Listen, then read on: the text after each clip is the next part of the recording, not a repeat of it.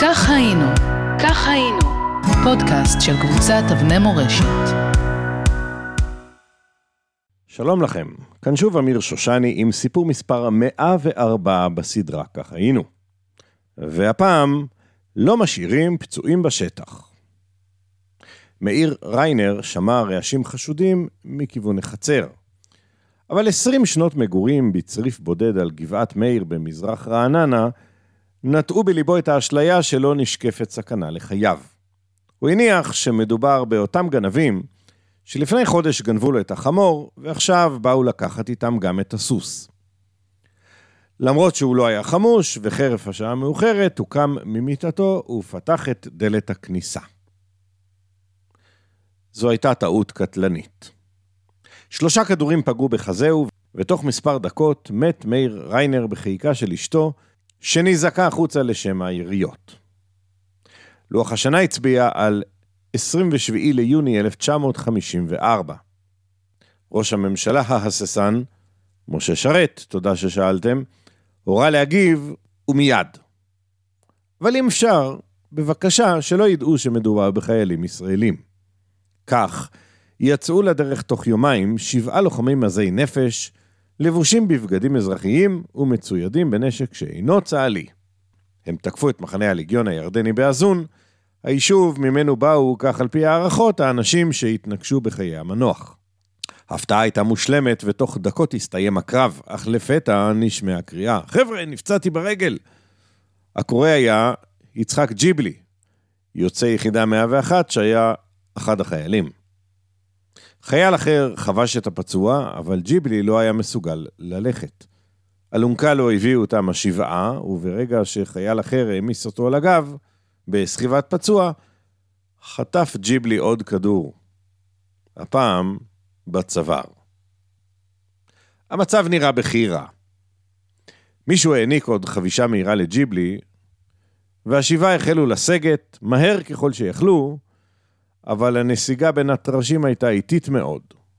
מרחוק החלו להישמע קולות של כלי רכב מותנעים, וההנחה שהליגיון מתארגן למרדף כולל חסימות ומערבים על דרך הנסיגה הצפויה הייתה סבירה למדי.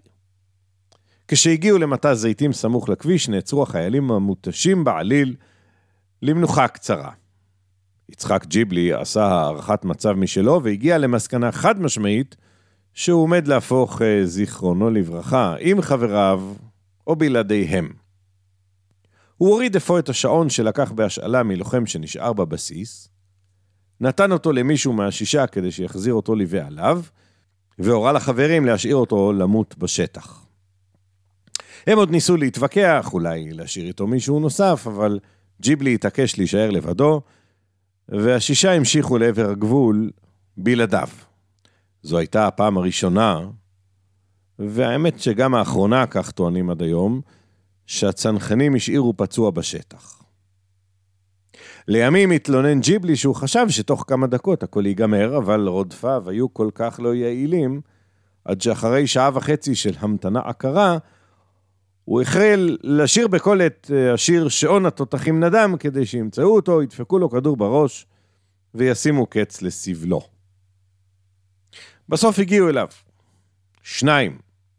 אחד ירה לו כדור, בישבן דווקא, משום מה, תהרגו אותי, לא מבין למה. והשני החל לריב איתו למי שייך החייל שלל. קצין שהיה בקרבת מקום שמע את הקולות והתעניין על מה המהומה, וכך ניצלו חייו של ג'יבלי. הוא הובא לאחר כבוד לבית החולים, שם הוצאו ממנו הקליעים הירדנים שהיו תקועים בגופו, וכשהתייצב מצבו הוא עבר לידיהם האמונות של החוקרים בכלא זרקא. הצנחנים, שהופתעו לשמוע שג'יבלי אינו בר מינן, שמחו כמובן מאוד, והחליטו לכפר על השארת הפצוע שהייתה אירוע טראומטי ביחידה. ג'יבלי יצחק לחופש, הם קראו למבצע החדש שהגו, או בראשי תיבות, כמקובל בצה"ל, מבצע גיל. המטרה בגדול הייתה לחטוף כמה ליגיונרים ירדנים, רצוי קצינים, כדי שיהוו קלפי מיקוח כנגד ג'יבלי. כך, נצבע ג'יפ צה"לי בצבע לבן אום, שני חיילים לבשו מדים שנראו בעיניהם דומים למדי האומניקים, אגב, לאחד החיילים קראו אריאל שרון. ושניים נוספים לבשו גלביות, משל היו הם מסתננים שנתפסו. חיילים אחרים התחפשו לשוטרים, וכל הכבודה הזאת יצאה אל הגבול כדי לפתות את הירדנים לקבל את המסתננים מידי השוטרים, ואז, כך קיוו בחורינו האמיצים, לשלוף את הנשק ולחטוף את הירדנים. אם למישהו מכם מזכיר התיאור הזה סצנה מהסרט גבעת חלפון אינה עונה, הרי הוא עושה זאת כמובן על אחריותו בלבד, והעובדה שאביו של במאי הסרט שימש באותה עת בתפקיד הרמטכ"ל היא כמובן צירוף מקרים תמים וטהור. הירדנים, נעבך, לא אכלו את הלוק, ובחורינו האמיצים שבו בידיים ריקות והפנימו שבמקום בבימוי עליהם להתרכז בלוחמה פשוטה.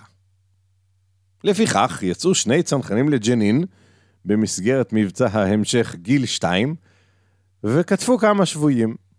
אבל כדי להיות על הצד הבטוח, יצאו הצנחנים שוב ביום 30 לאוגוסט 1954 למבצע גיל 3, וכתפו שם עוד כמה ליגיונרים שבויים.